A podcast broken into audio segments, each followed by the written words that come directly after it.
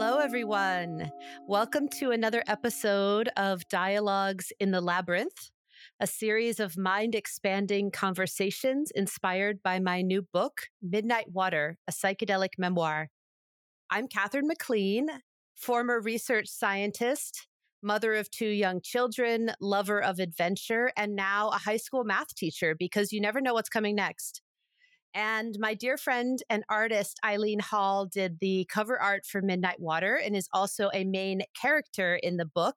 We've had many adventures together over the last 10 years, and we decided to share some of our uh, experiences and things that we've learned over that period of time together and use it as a platform to jump off and play within these labyrinths and mazes and territories of the mind and heart together. So join us again for our third episode. You've heard from myself, Katherine, and now Eileen. And this is today our, our first guest who is neither of the two of us. So we are going to see what happens when you add a totally new variable into the mix. We have our dear friend, Charles Lawrence, who uh, I have taken already a few adventures with. I hope there are many more. Charles has been all over the world. He's had a fascinating life and he is a true wise elder in a world where we have forgotten what a wise elder is and why they are so important. And so I hope that if you yourself have never experienced this perspective, that today is illuminating, uh, rejuvenating, and maybe something else that you get to decide. So Charles will help us set the stage for our conversation and where you might end up at the end. Charles, welcome. Thank you. Great pleasure to be here, and I, I show up with great anticipation because I'll learn myself from the dialogue we have. Yeah. So, where do we? How would you like to launch into this? What's our what's our threshold place? Well, Something that really stands out for me when we first were together, it feels like yesterday, but it was the beginning of the summer. My book had just come out, and the world did not know much about Midnight Water. And you asked me before a ceremony that we did in Bermuda, how do you want to feel at the end of this ceremony? And you know, I played along. I said, Oh, this is Charles doing one of his games. This is just a lighthearted thing. But it worked. And it took me through the entire summer, months of my life with that same feeling that was generated in a very short period of time with intention. So I wonder if you could help the listeners uh, get into that kind of space and understand how they are participating in our dialogue together. In my own journey, I came to recognize that number one, I had been misidentified from birth on. Uh, number two, uh, I had a destiny that I was totally unconscious of. I didn't know even things about destiny. My culture, my background had not taught me of that. And there came a moment in my journey when I was about around 40 years old when the doors of perception, the so called doors of perception, consciousness expanded. And I found myself a stranger in a strange land, territory that was beyond my concept at that time. And as my beloved uh, teacher, friend, guide, Joseph Campbell addressed at one point when I was sharing with Joe these things that had been happening. And he spoke of uh, a destiny, having had a destiny. And one of his comments was that if you have a destiny, you best go gracefully or you'll be dragged by your heels. And my response to Joe as these doors kept opening and I found people, elders waiting for me to show up. That uh, I was so undereducated, so unconscious, still so at the affect of uh, a mindset that I had accepted as a child and from on that was subjected, needed to be subjected to total rearranging of the mind because uh, I was kicked out, so to speak. Well, Rumi talks about going out beyond these ideas of wrongdoing and right doing. And there's a whole other field, maybe many uh, levels of realms of awareness waiting for the individual who shows up. Uh, that's one way to say that, Katherine. And um, the experience of these decades of, um, and it was through experience that this rearrangement of consciousness happened, also being reflected by wise people, knowledgeable people, people of other cultures. Uh, there was no one in my culture that could reflect to me what other cultures gave me, whether it's the, the, the Mayan culture of Guatemala or of the Dogon people of Africa or of the Sangoma in South Africa or of the Keros in the Andes, a shaman in the jungle, uh, and then finally the Hopi who baptized me and gave me their name because they had watched me for decades uh, to see what it was that was hidden within me and what was why was i sent there? What was i meant to fulfill? And in my dialogues and recently uh, in my last journey to finland uh, there is a difference between being chose being a ch- being a chosen one and one who is a seeker one who is sent rather than one who has come seeking something. And all these different experiences awoke me to a radically different perception of existence. And uh, I recall the first moment we met in that apartment in New York City. There was a heart connection that was just so clear. And you have little Ray in your arms at that time. That night, what happened in that ceremony when I just I knew to give you my drum, my my treasured over a hundred year old drum. It just the knowing, the, the connection between us. I feel this it's joy. It's a very profound connection. And then for me comes this issue of how do how do I how do we uh, truly support the next steps of another?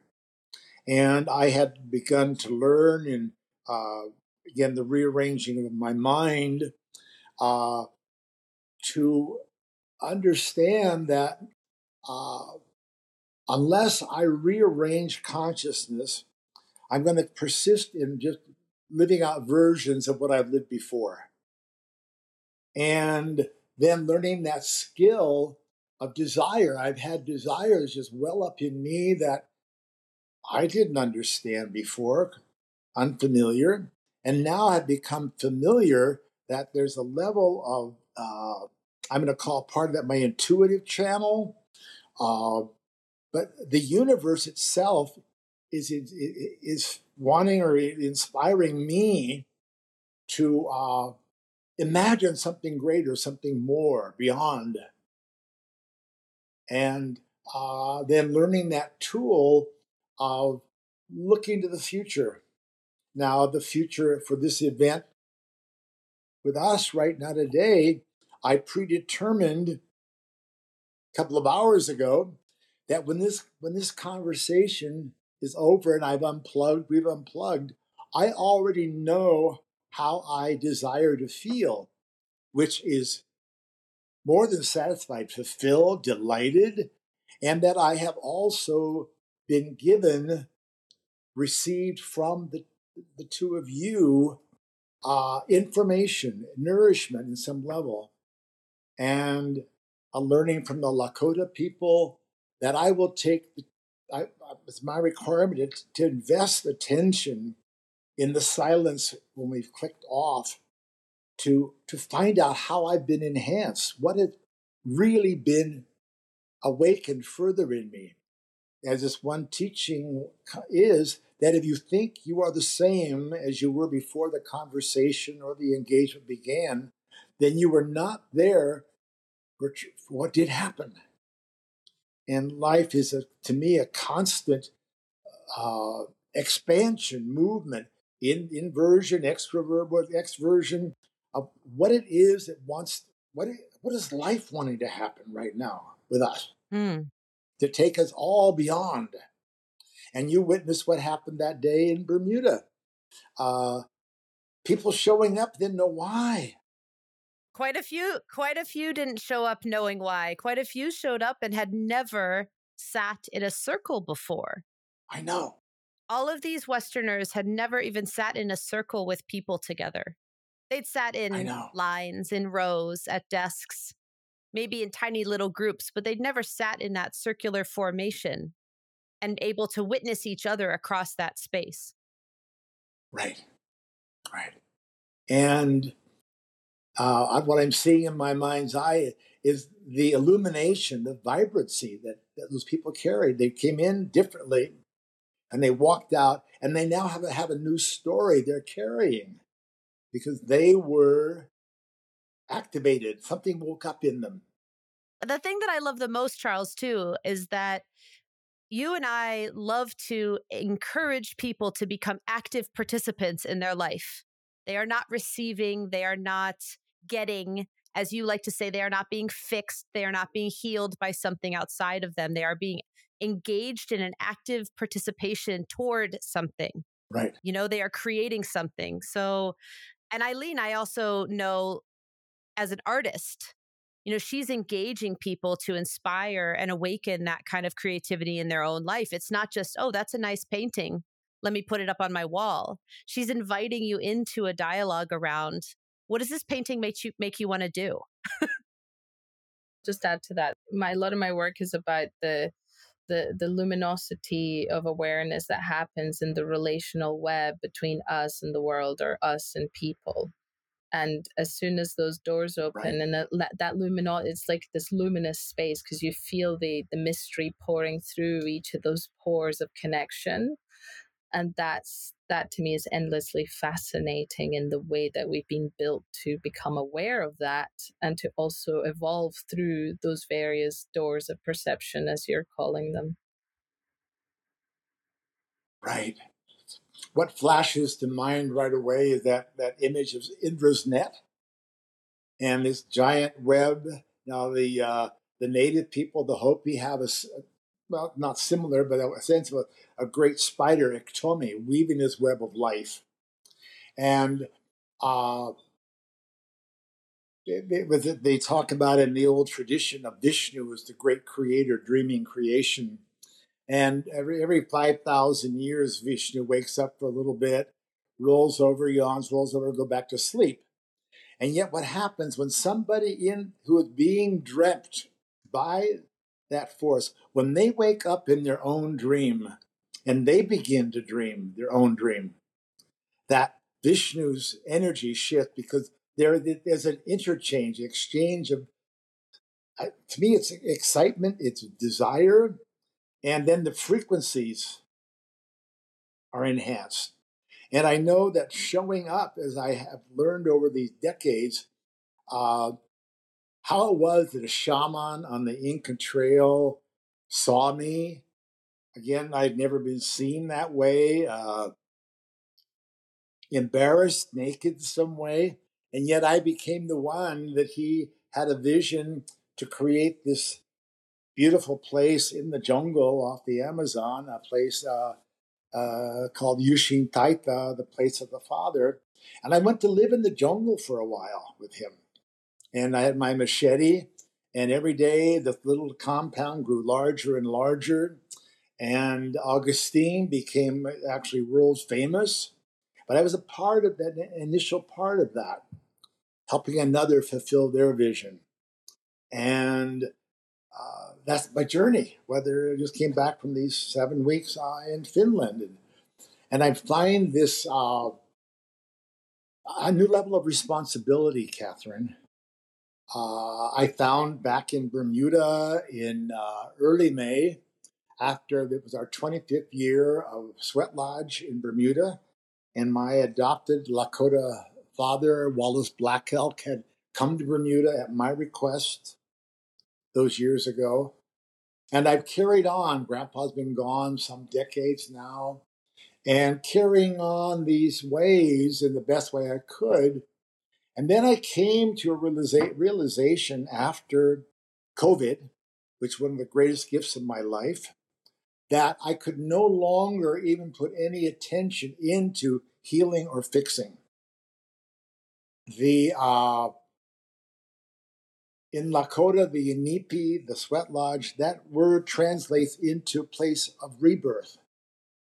And it awoke a, a responsibility in me to uh, help. Uh, we, were, we were born as we were born. Whatever, whatever happened between our mothers and fathers, whatever the epigenetic influences, all of that, all of that, the more conscious and the more um, I learn to what really appeals to me, what doesn't appeal to me, uh, that there's a refinement and a process of deciding going on. And then I get to reconceive and rebirth myself. And as is being said in the world by a number of people, whether it's a Gregg Braden or a Joe Dispenza or Bruce Lipton, whatever, one cannot have a different future with the same personality that created it.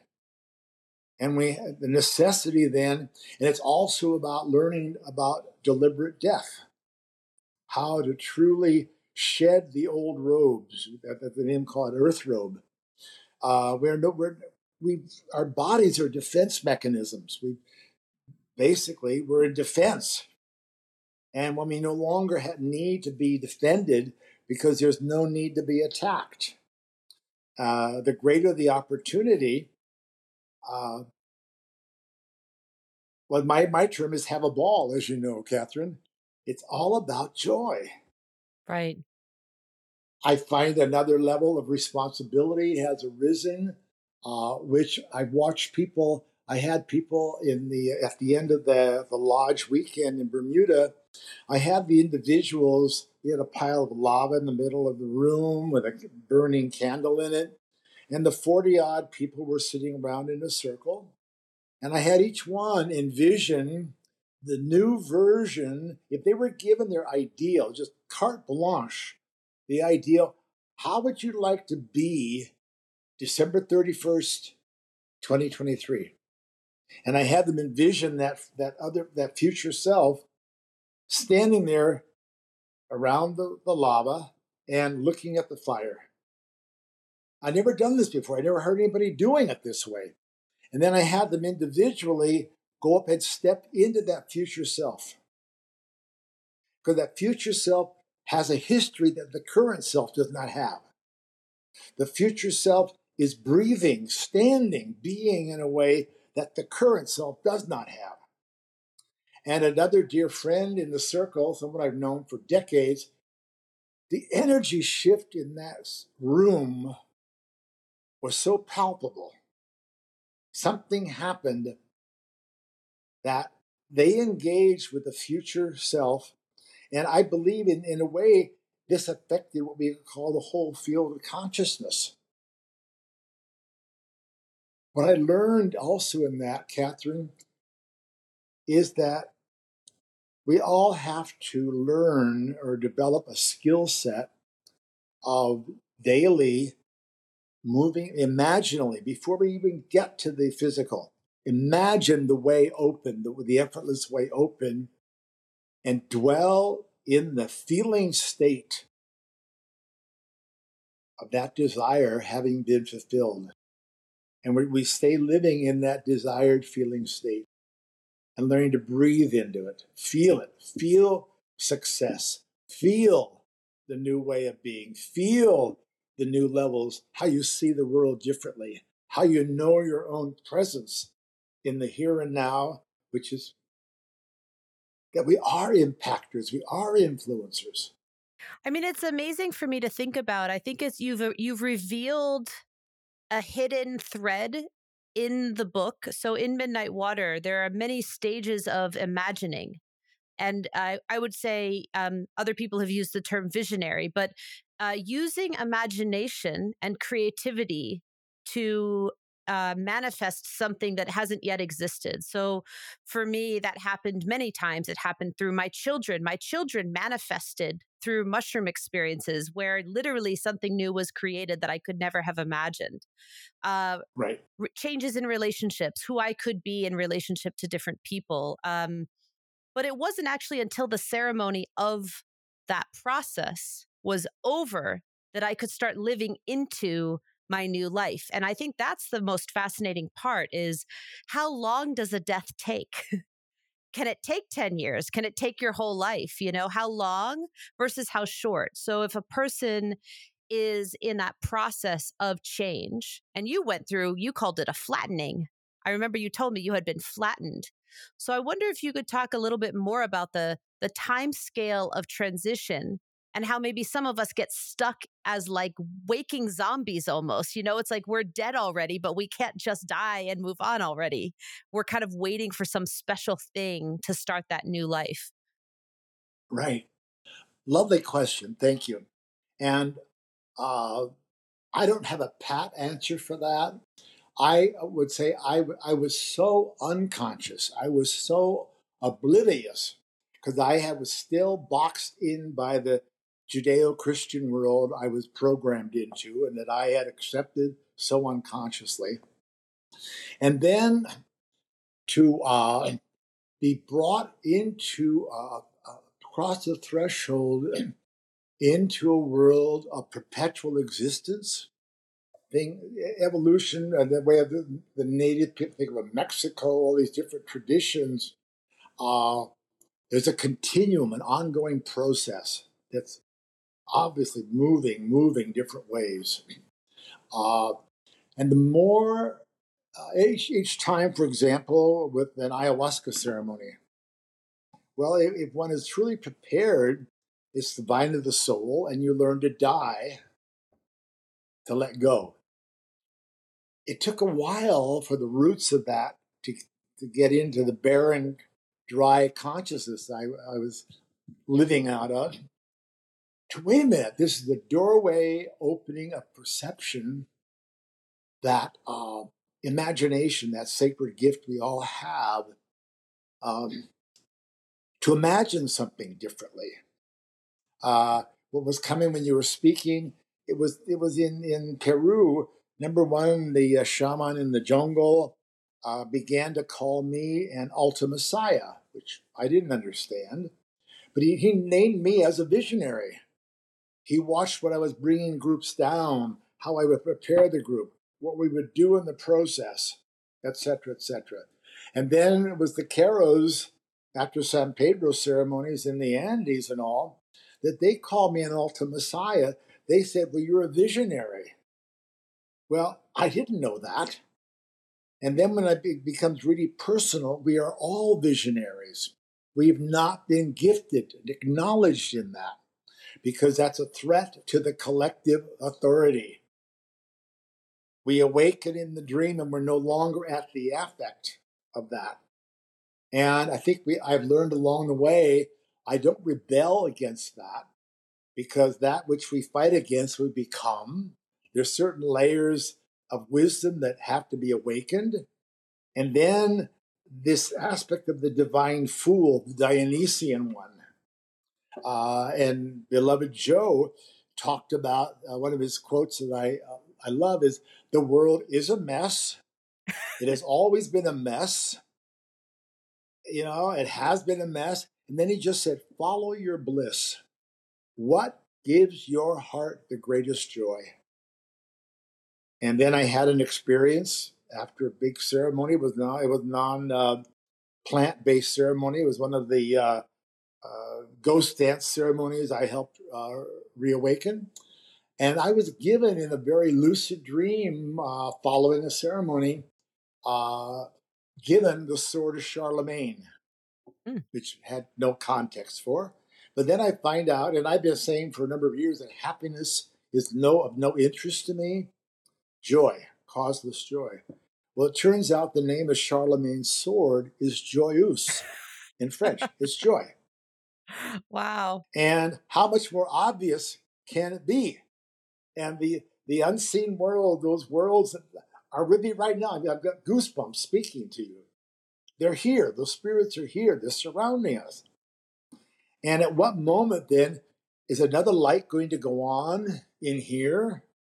And what moment then there'll be this perceptual shift? And the Northwest folks call that a glimmering, mm-hmm. that with a little door or a little slot open and another light pours in. And I've received uh, decades ago those instructions to head for that light, go on beyond. Again, Rumi. Eileen, I wonder I wonder if in that moment, the glimmering, I don't know if you could talk a little bit so that Charles is up to speed on something we mentioned in the last episode about the light you saw with your dad and how you showed me that same light uh, in the mushroom ceremony in Manhattan. Do you do you think that that's similar? Yeah, I mean, again, it's why I use the word luminous a lot. Is when my dad would always speak about a light inside of us that guides us, and you either know or you don't know and this light can just show you right?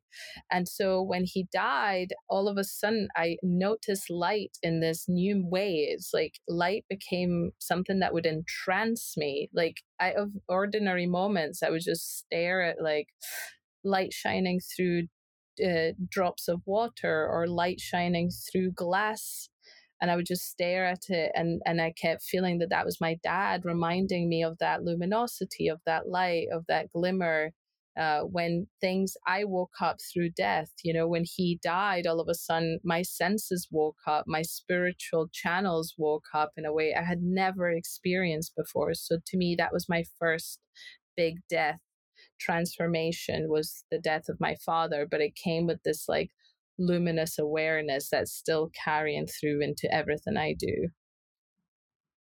Right. And Charles, the so when Eileen and I had the um our mushroom experience in Manhattan in the waning hours where in you know in the Hopkins trials we called it the afterglow.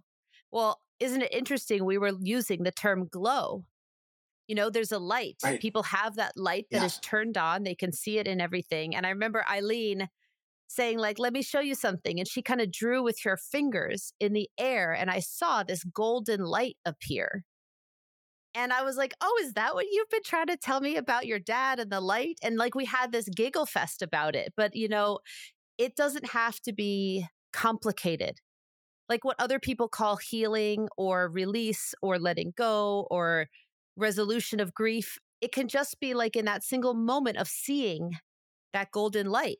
And suddenly it's through your whole body.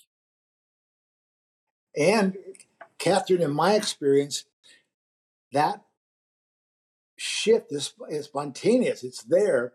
And those other tracks, let them die. They're gone. Don't re, don't reattach. Don't reconnect to them. And that's a practice I've learned over these decades that I, I like to encourage others because it said uh, most people, you know, live in the present past. Very few live in the present future. And the, Hopi talked that about dragging dry bones along, dry story. You know, this, what's her name? Clarissa Estes in Women Who Run with the Wolves. They chew on these stories that there's no nourishment left. So then they have to create some drama to get pity or what have you. So then there's some more something juicy, bloody to activate them. Wow. And mm. yeah. And in the native way, uh, uh, when these portals open, and they've opened for me, I know that as I've gone through these portals, it's created a wake. Because as, and I've gone through that, others can flow through it. In the native way, you're told to come back and uh, when you receive that vision from existence, from spirit, that's either something that's personally for you and or it's for your community. So you bring that transformed self back into the community. And the community, the village, the community benefits from it. And then the, the community vibration, I like want to get this vibrational sequencing here the baseline of the community vibration is upgraded. It's released from an old stagnant story, an old held trauma, or what have you, a gestalt. And the potential of then this in the native way we talked about a liberation of our ancestors. The whole field has the potential of being liberated. And Eileen, when you were speaking about your, your dad and that luminous experience there, well, that touches me deeply from my experience.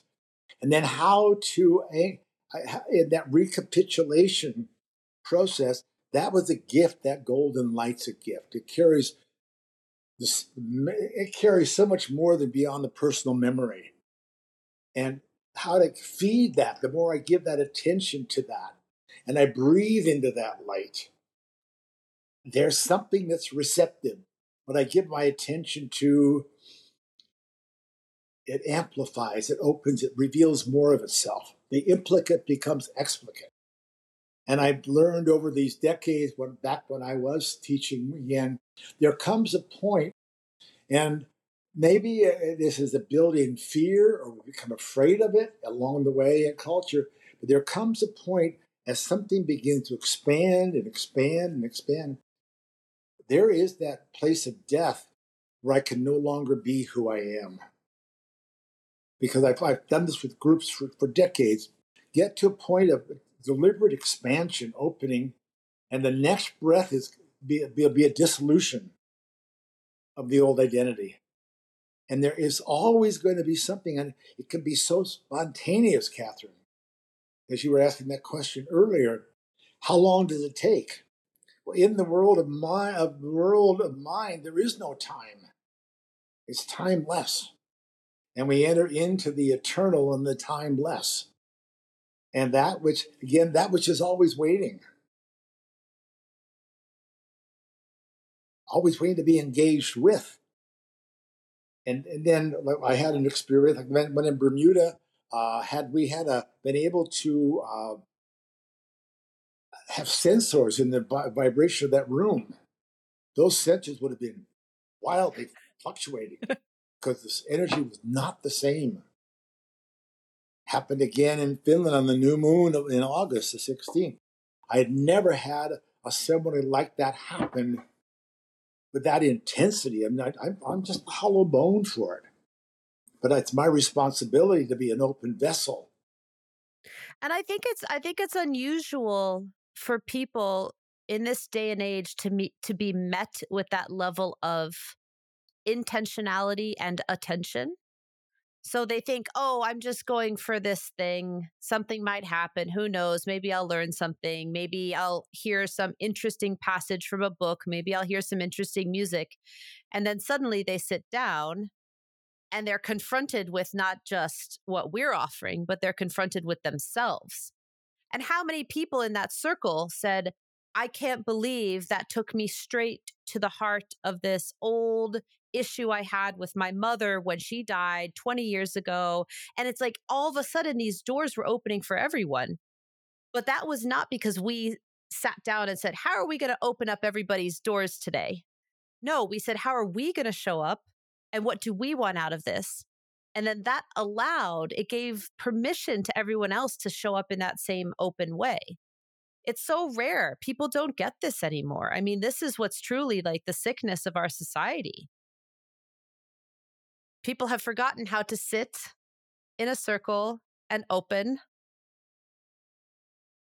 Well, and uh, also bring again, you know, our feelings are intelligent. Awareness is this magnifying glass to expand all these relational spaces between again with ourselves and with our grievances with our desires with our future um, it's all fueled through our consciousness as well, you know, and that's why it's important to have these circles where we can look at it, be with it, and allow it to teach us continually. You know, it's always teaching, as you were mentioning, Charles, and I still find it completely fascinating that we have a con- consciousness and awareness. It's endlessly inspirational to me. Me too.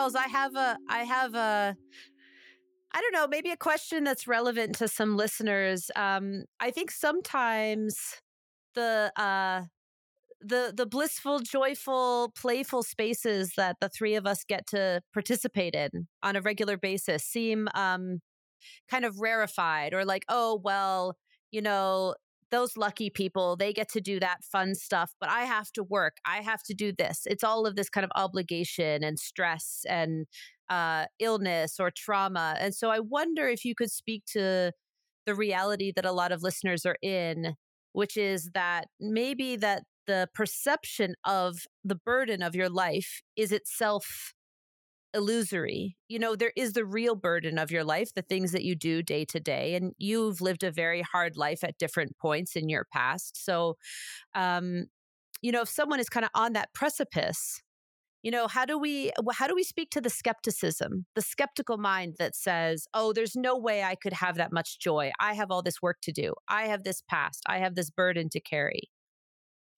that's a that's a i don't know i'll start to say a tough question but it's also a careful question to respond to um, what we see happening in especially uh, in this terrain this turtle island where we you and i live Katherine, or inhabit.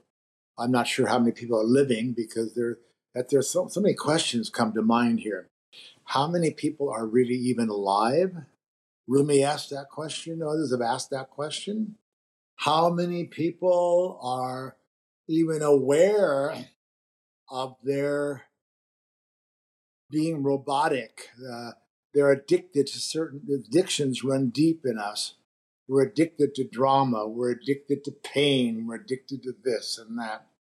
And uh, until we can begin to really question, and I believe that skeptic's got to be sat down with, and I love the skeptic, you know, because once I examine something and I see through it, I see the stranglehold in it, what have you, uh, I begin to realize no, I have internalized all of this, which is somebody else's lie. It's their their their reality.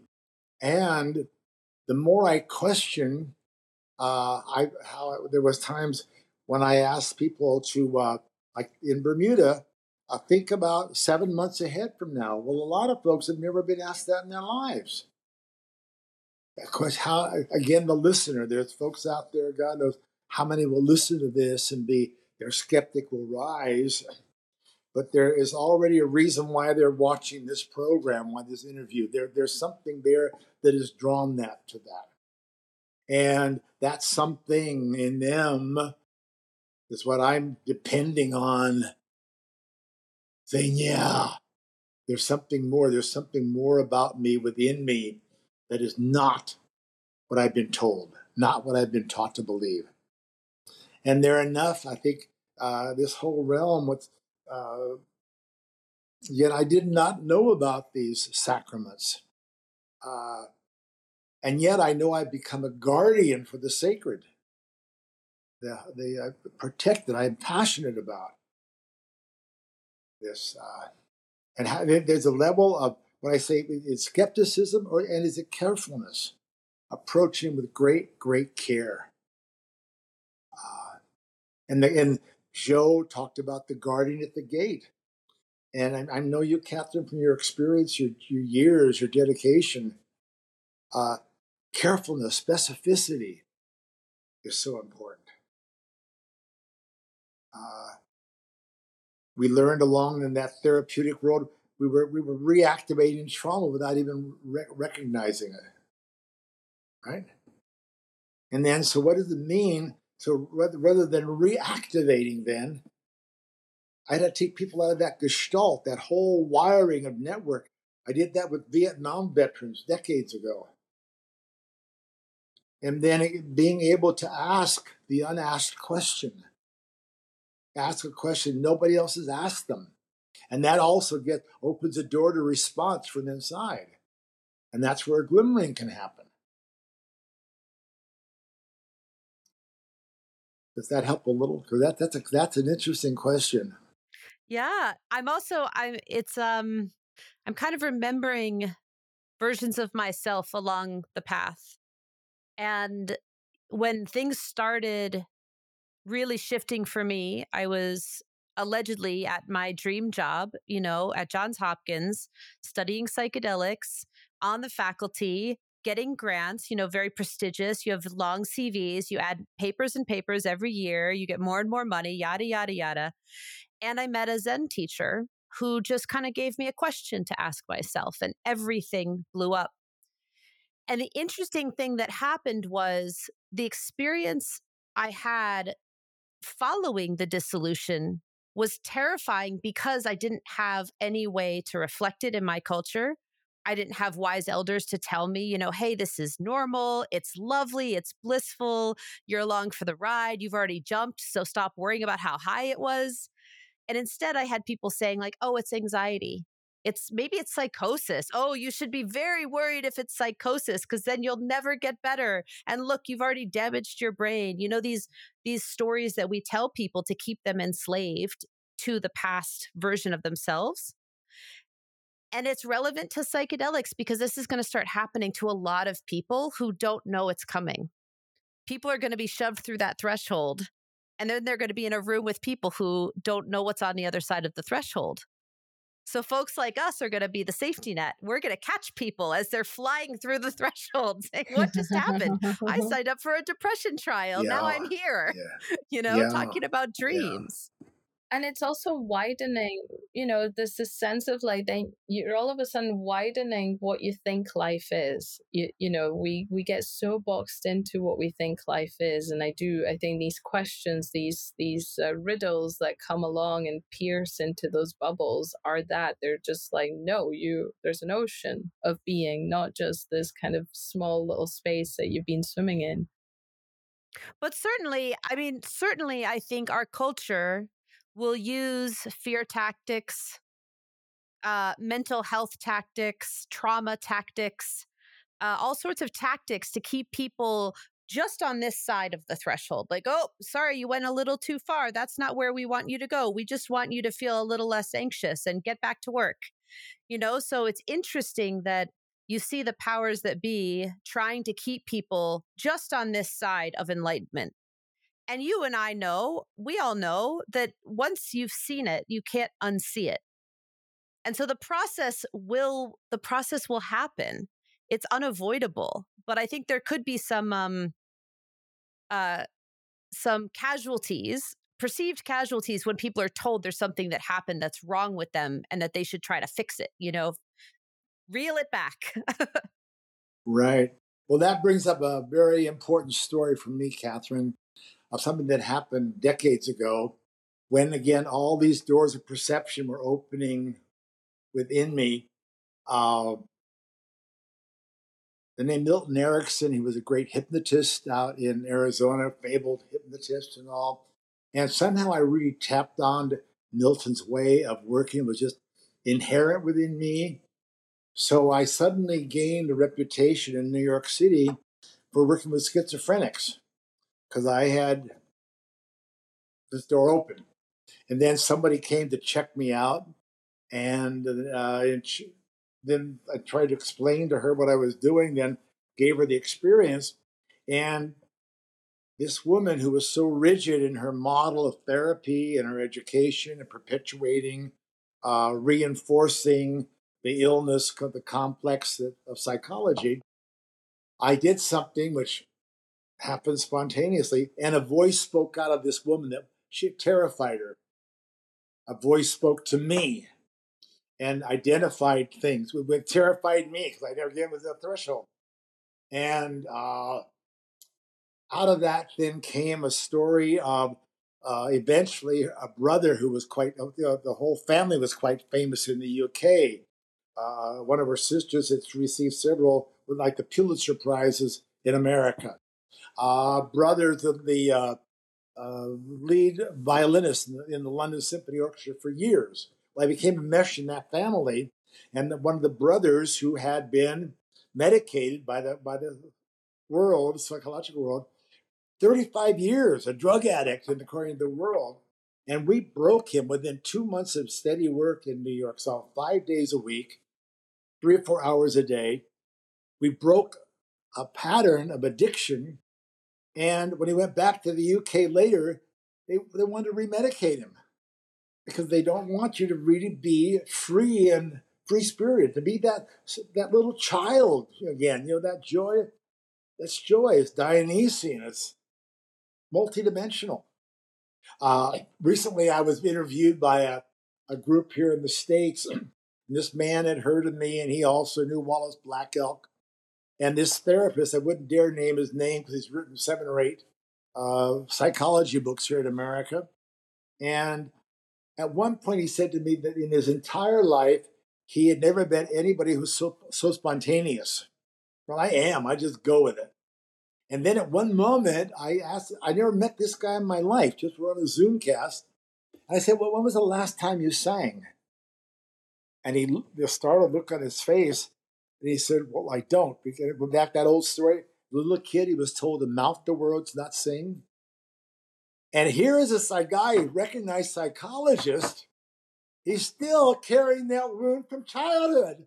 I thought, what the fuck is this? What are we doing? You know. I mean, I'm sure many people listening will have heard many other podcasts talk about trauma. We don't have to talk about it, but it is a story you carry and you carry it until you don't want to carry it anymore. And we forget that it's our choice to put it down. And at least, you know, two thirds, I think, of what I tried to do with Midnight Water was to demonstrate a real world example of what does it look like to realize you're carrying a burden, realize it's a story, tell the story, put the burden down, and then start your life. You know, I'm not uh, I wish I had figured it out faster. I wish I had figured it out right away, you know, when I was 20 years old, but I didn't. And I think, in a way, it doesn't matter when you get there, but when you realize it, then stop. Just stop. It's like an addiction. You know, I don't feel bad for anyone who feels like they need a certain medicine or chemical to get through the day. But if a if a moment comes along where you realize that that hook is causing so much pain and suffering and you don't need it in you anymore and you take it out, you put it down and you move on with your life. It can happen, like you said, spontaneously. It can happen in a moment. And but the the amount of time through which you're unconscious of it even being the thing that you're carrying or that you're hooked to can be a lifetime. And Katherine, in the in the world, indigenous world, it's so different than the white ticky tacky box of Islam, Judeo Christianity. In that world of the medicine, trauma is initiation. It's not to be fixed. I have been witness in the smokehouse in Canada that would make some people want to run away when they saw these things happening. I have known the world of magic that blew the circuits in my Judeo Christian mind because I, I, was thrown out of the box. I got kicked out of that kettle. And by really understanding that that trauma has is medicine, and then watching what these indigenous cultures have done with that for eons.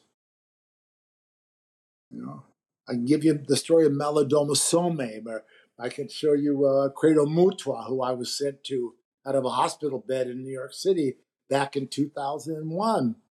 The universe is here, waiting I'm sent carrying some stuff from America to this fabled Sangoma in South Africa. And the universe gave me a little tiny arrowhead or spearhead.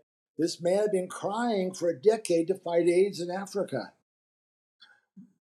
I feel, what am I? I'm, not a, I'm, I'm, I'm, I'm a deliverer. I bring things that are cried for. And that place again of staying with the trauma it death and rebirth. And giving birth to what? And that's that's my whole been my whole thing around therapies. They're trying to have you what? Heal you? So what, what does it mean to be healed? Get back on the ticky tacky box? Get back on the treadmill? No way, Jose. It almost it also strikes me that um I don't know if you identify with this uh this role or term, but you strike me as a kind of a doula, both birth and death. Yeah, yeah. And at least personally, what I have witnessed you bringing to my own path, my own ceremonies. I mean, you you taught me how to create a spirit feast for my dad, to prepare his final meal, to burn his clothes, to say everything I needed to say to him. Yeah. That happened what, 6 months after he died? I mean, thank God you taught me that. Thank God you could hold the space for that and the fire. Yeah. Because otherwise, I would have been continuing to carry the burden. Right. The man is dead and I'm still carrying him around. But no, you said no. You send him on his way. You wish him a good journey. He'll know what to do. It's okay. And so, this idea of um, helping the person either give birth to or give death to the thing that needs to be born, that needs to die, we're all trying to do it ourselves. So then we go to doctors and therapists. Well, they're not doulas, they don't know what they're doing. They're trying to help with what they know, but someone like you is trained to help that process produce something. Right. Thank you. Something new. Well, as you know, when I came after I've been hit by lightning those first two times, and uh, in the the Ojibwe and the Lakota people, with in recognizing the color of it, well, I have death medicine. And Grandpa, when I came off my vision quest up in the Rockies, for days he walked me down these trails in the mountains there, and he said, "But Charlie, there are no textbooks on death and dying. You're going to have to learn." And it was scary, Katherine, at first. I had people that I'd worked with who'd been in, as children in Auschwitz or Belsen, survivors of the concentration camps. Even the point of the, when I was driven out of a hospital in New York City because this woman who was dying wanted to see me. I hadn't seen her for 10 years, maybe. And I climbed up in her bed. I was holding her body when the head nurse comes in. But, but she was dead within a few hours after that. She and I, then my body, this body became a vessel for spirits leaving. And that's initiation because it, it taught me, and also it, with the initiation comes the endurance for greater and greater life force to move through. Mm. And in that place of, I would, I would say it's the, the threshold of death and rebirth. Liberation, it's liberation to what we, you know, what's beyond all of this. Whatever it is. And Eileen, I wonder, I wonder you too. Do you, you know, we talked about this a little bit in the last episode about how you were called into that death practice with your dad. I don't know how you identify now. Do you feel like it was just something, not just, but it was something that you did with your father for some particular karmic or cosmic reason? Or do you feel that that is something that was left with you as an ability to be with the dying? Or do you think that it's just something that comes and goes for you? I mean, I definitely think my dad's death initiated me into I suppose it's sort of death practice or transformation space. And I discovered the part of me that intuitively also knew how to navigate it. I made, like, there was loads of mistakes made in the process, but there is a part of you that just kind of knows. And there's a part of you that wakes up to that space of if it's a spirit leaving the body, you just were built with it. Uh, and for me, because it was my dad, I wanted the best. And I think my love for him is what also ignited it because I was committed to be his death doula in a sense. I was going to be there by his side no matter what was going to happen. And I noticed that as soon as I made the commitment to be there with him in this transition, my own gnosis of this death space woke up. Yeah. Wow. Yeah. Totally, Eileen but being actually experiencing it and you know and and katherine you know you've learned by experiencing it there's nothing like actually walking through death with someone it's one of the most beautiful things you can ever do because it just wakes so much up i i didn't i, I, I would not have the sense of gratefulness uh, or the sense all the all the things that to me are potent in this life now are because i i felt death like I, I walked through death's door with my dad and it gave me gave me a, a whole new perspective on on the world and it altered your mind. I mean, I've spoken about this loads of times, and we have. It's also a space where your consciousness is altered. Like I felt like I'd been giving a drug sometimes. You know, I I had no idea about altered states when Dad died, but I was very altered. And again, I'm glad I didn't go to a doctor to tell the doctor I was like, I, I was feeling altered or that I was hearing voices or that I was, you know, there was this new voice that was appearing in my head. You know, I'm just glad I didn't go and tell the doctor. Who knows where I would have yeah, ended up. Yeah, now that's one of the most valuable bo- voices I have is the one that woke up during a tragedy. Could you? I mean, I can't imagine if I had never taken psychedelics before my sister's deathbed. I mean, it was a wide awake what people, you know, there um there are these people doing extended state DMT trials in London, Eileen. Oh, you yeah. know, our, we have a mutual yeah. friend who wrote about this, but and now there's a meet the entities. It's like a whole encyclopedia of all the entities you you meet in DMT world. And I said, well, I met one sober in a hospital room. You know, it's like you don't have to take DMT to meet these entities. They're all around. right on. Right, right around. Yeah. Hmm.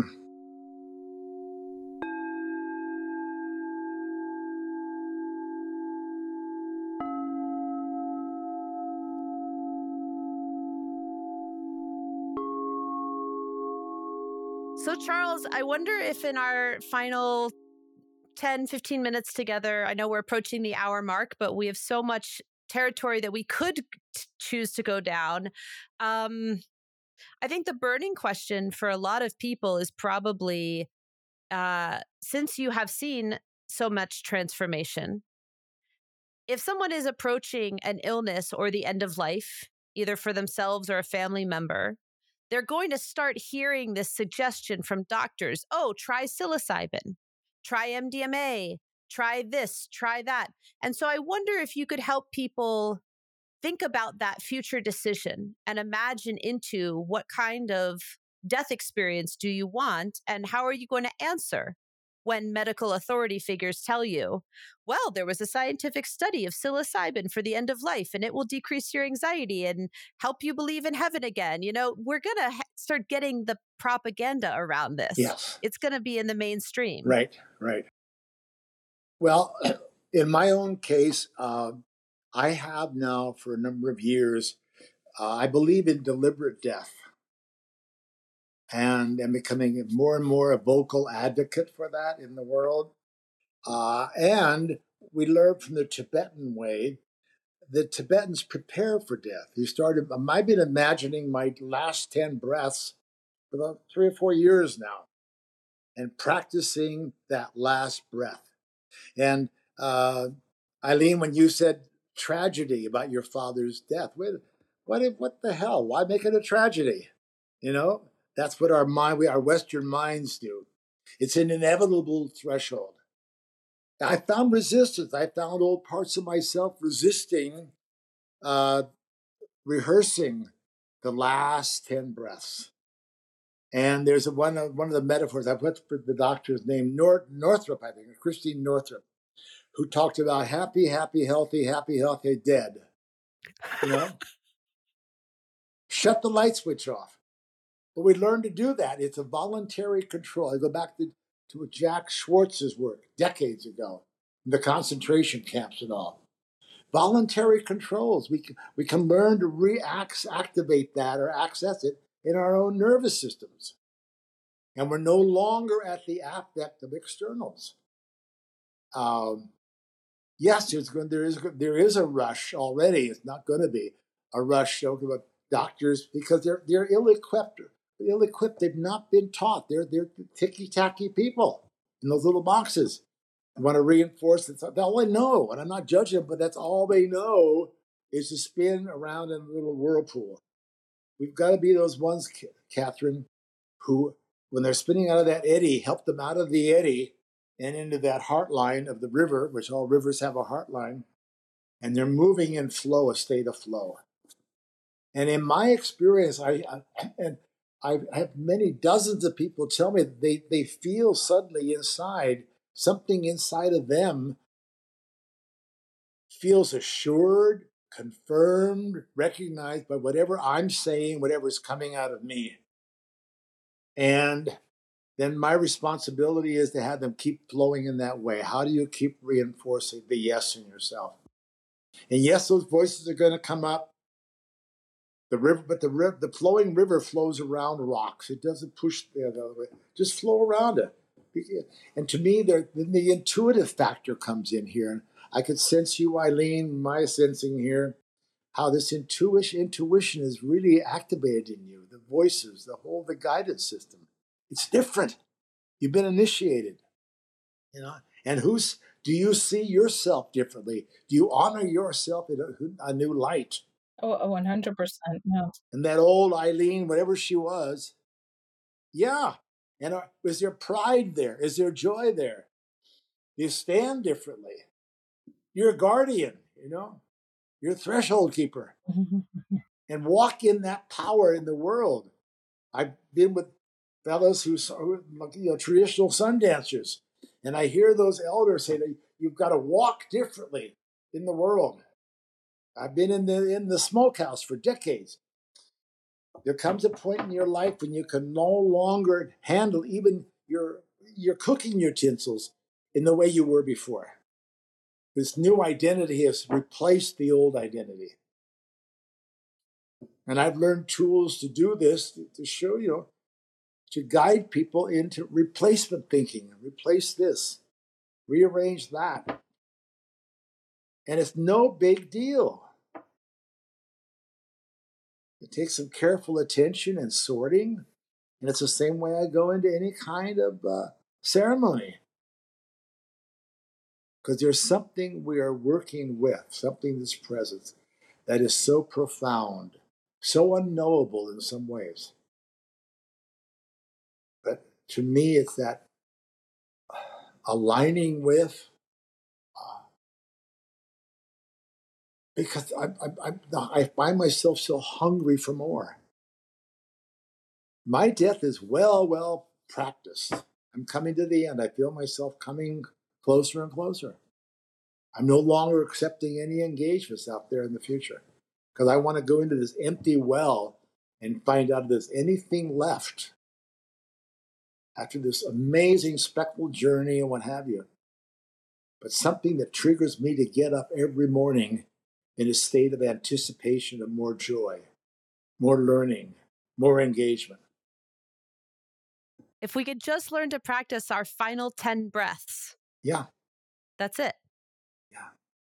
And yet, how do you how do you do that? So you the way that you have lived your life is what allows you to take that time now with deliberation to practice those yeah. 10 breaths. Yeah yeah. But now we have all these people hearing potentially the possibility of doing it now while they're young people while they don't need to worry. Never too soon to start. Other cultures do it. This fucking judeo-christian culture this the, the, the plug up their butts and all of that they're just dregs. And we're seeing it. We're seeing it in the world. It's all collapsing. I just had an image of all of us taking plugs out of people. You know, we're just maybe just um, we're, we're just yeah. Check the butt plug out. You know, let go. and it's all a divine comedy. Somewhere in this all, there's a huge laugh throughout existence a huge laugh. That is something that someone said. They, Eileen, did you know that? Um, uh, were you, was it in London? I forget. Someone said that. Uh, they're like, wow, you know, for such a for such a somber topic, you bring a lot of humor to these really, you know, tough topics. I was like, well, why not? How else are you going to do it? I don't know any other way. Yeah. Death better be funny. If it's not funny, I don't want to show up for it, you know? That's right. But again, a culture is built, a religion is built on fear.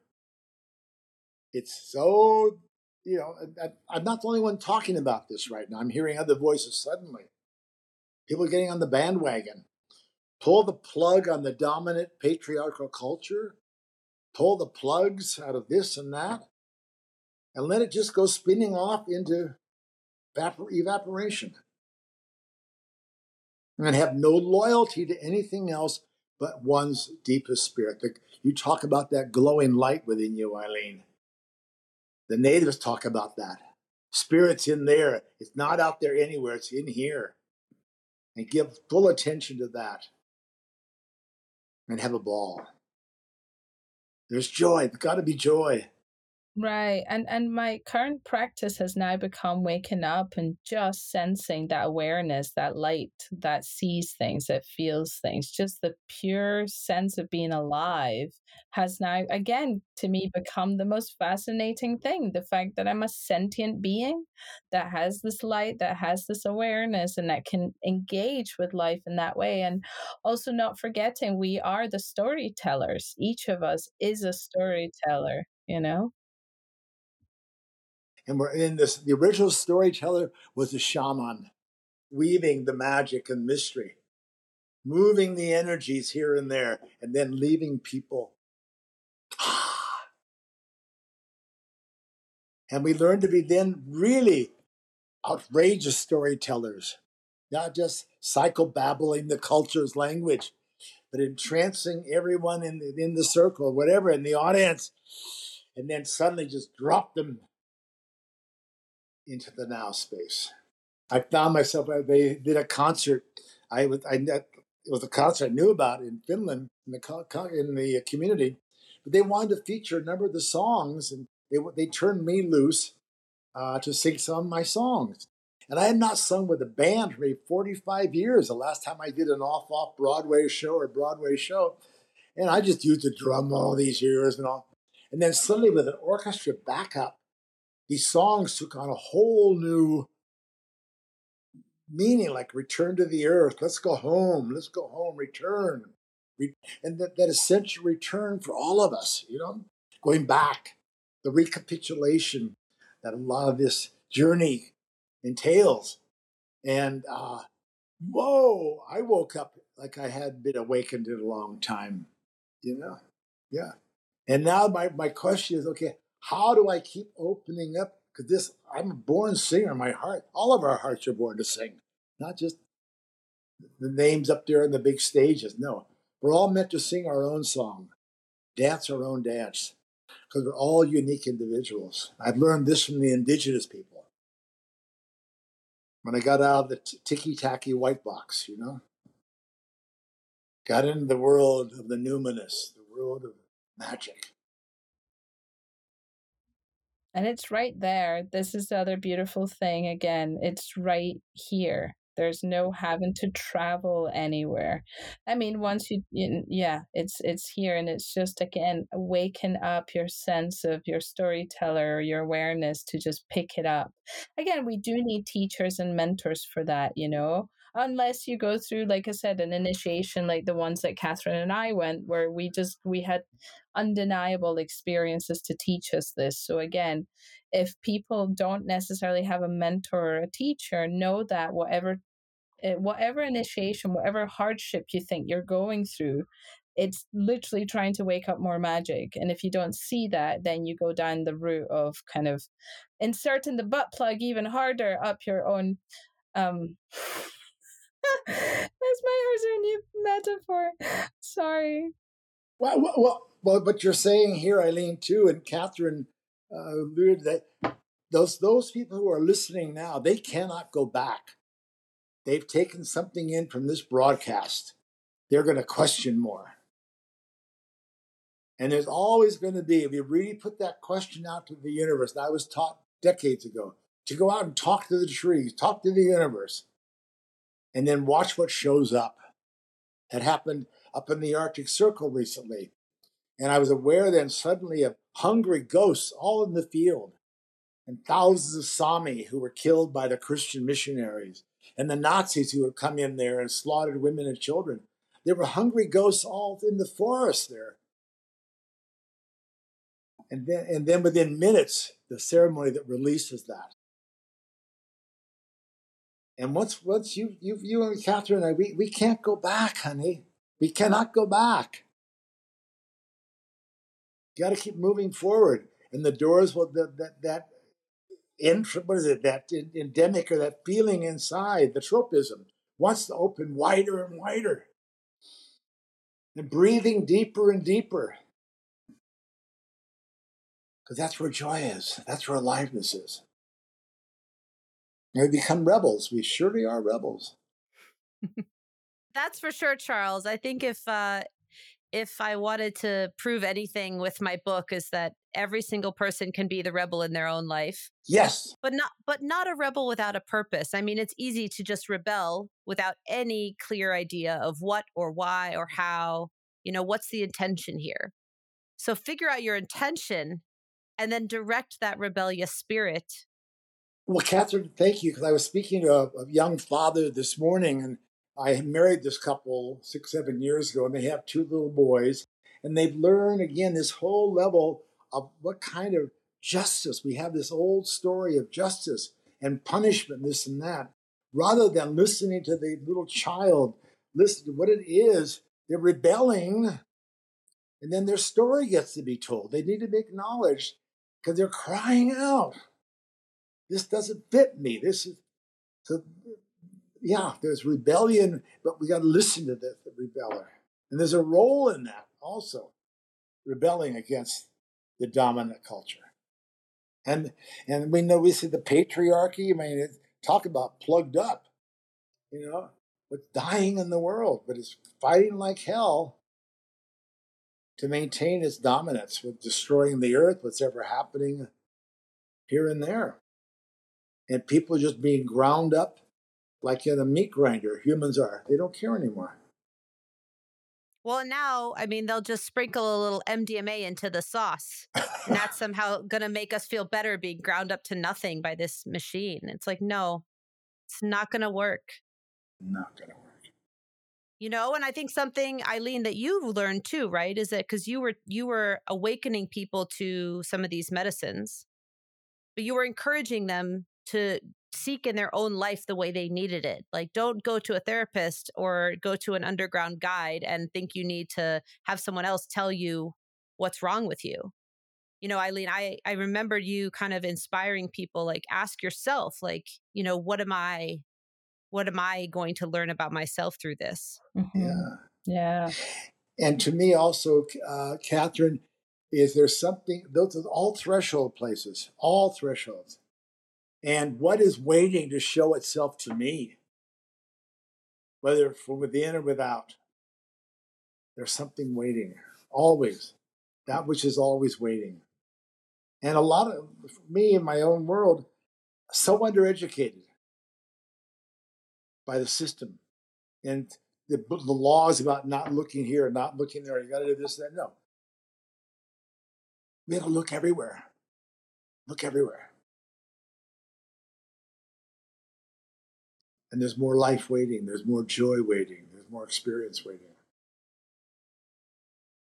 Life is always lifing, and each of us is here to, you know, become the doulas of the old world like the you know it's kind of like trying it's taking its last breaths and we just have to say it's okay you can go you know thank you for what you've done and you know but go, but you're you can go now and and that's be another lesson of all these death initiations is then spotting things when they're just ready to go.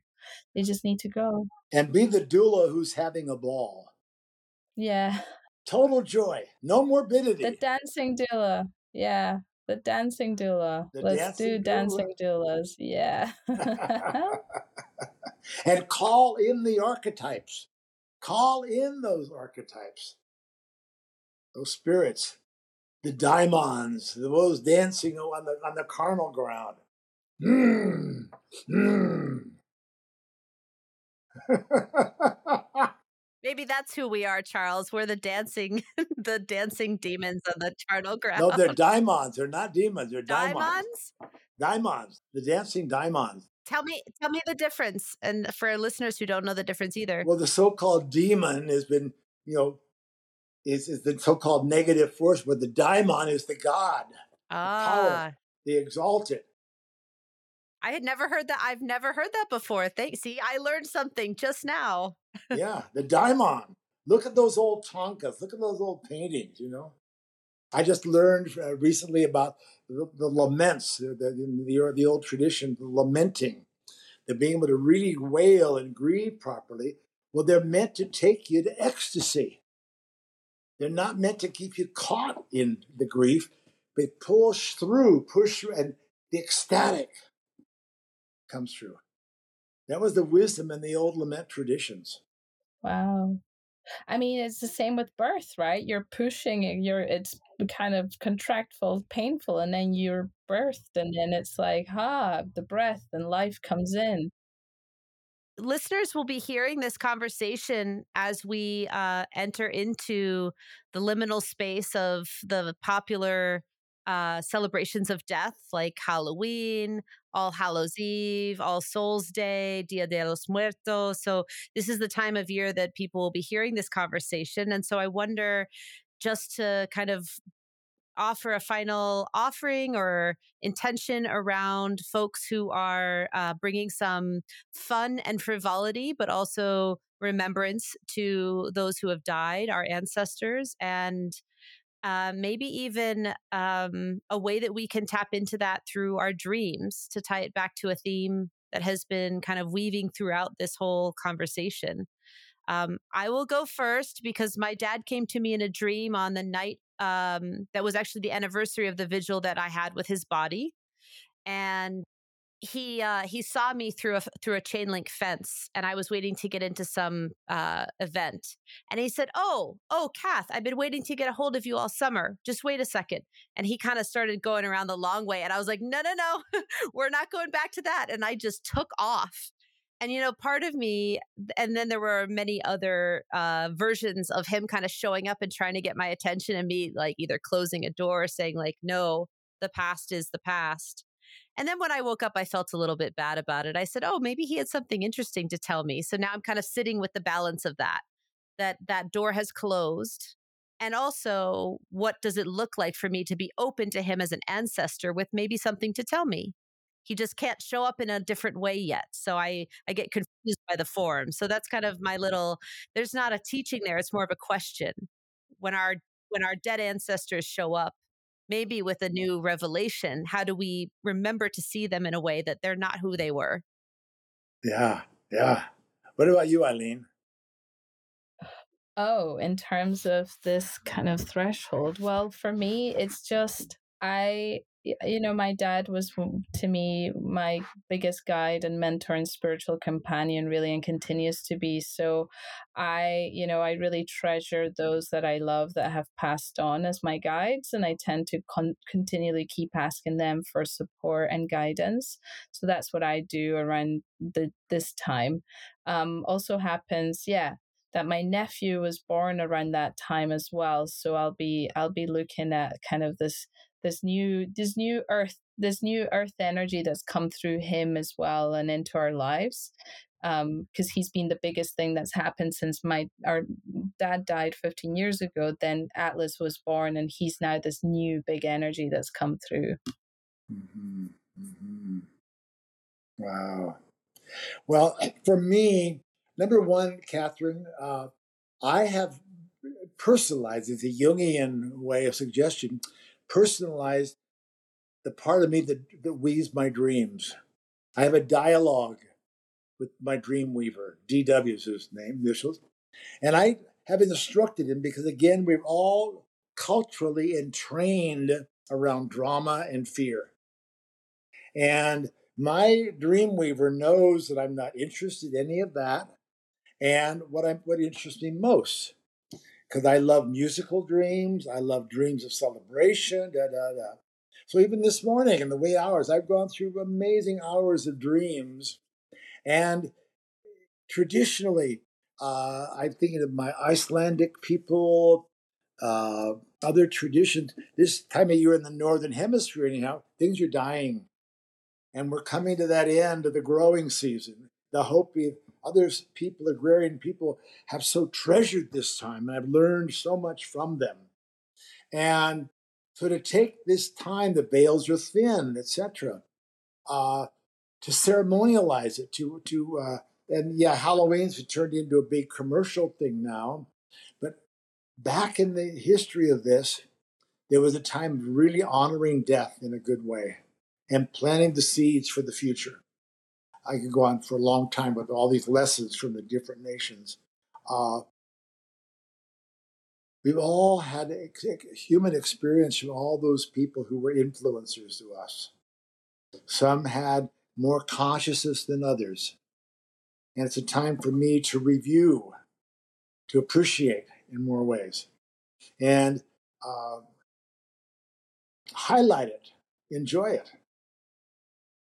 Already, already got my, my community in Finland. They've never done this, but they're going, they're already planning at all this uh, a celebration like they've never had before from the Karelian tradition, not going the cliche Halloween way, but there's there's there are indigenous roots to Halloween, what they did with the old pumpkins in the Celtic tradition and all, and how the the, the and I, I love I've been in in the cemeteries in Mexico and just go from family to family. I could sit, they've been sit down, invited to drink and what have you, and be a part of the celebration over that grave.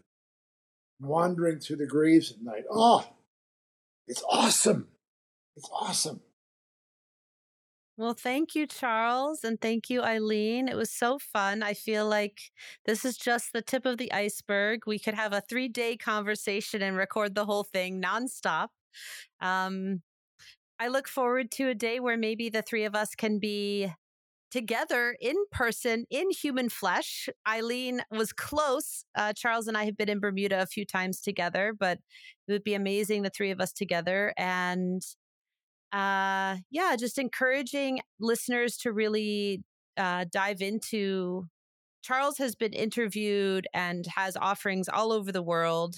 As he said, he is leaving his schedule open so that he can enjoy more and more joy and spontaneity. But if you have the chance to cross paths with him, it's a truly life changing, momentous opportunity. And Charles, thank you so much for showing up in my life when you did, continuing to show up in my life. And I hope that I can also bring more joy into yours. You do. You do, and you will. I love you both. Lots of love.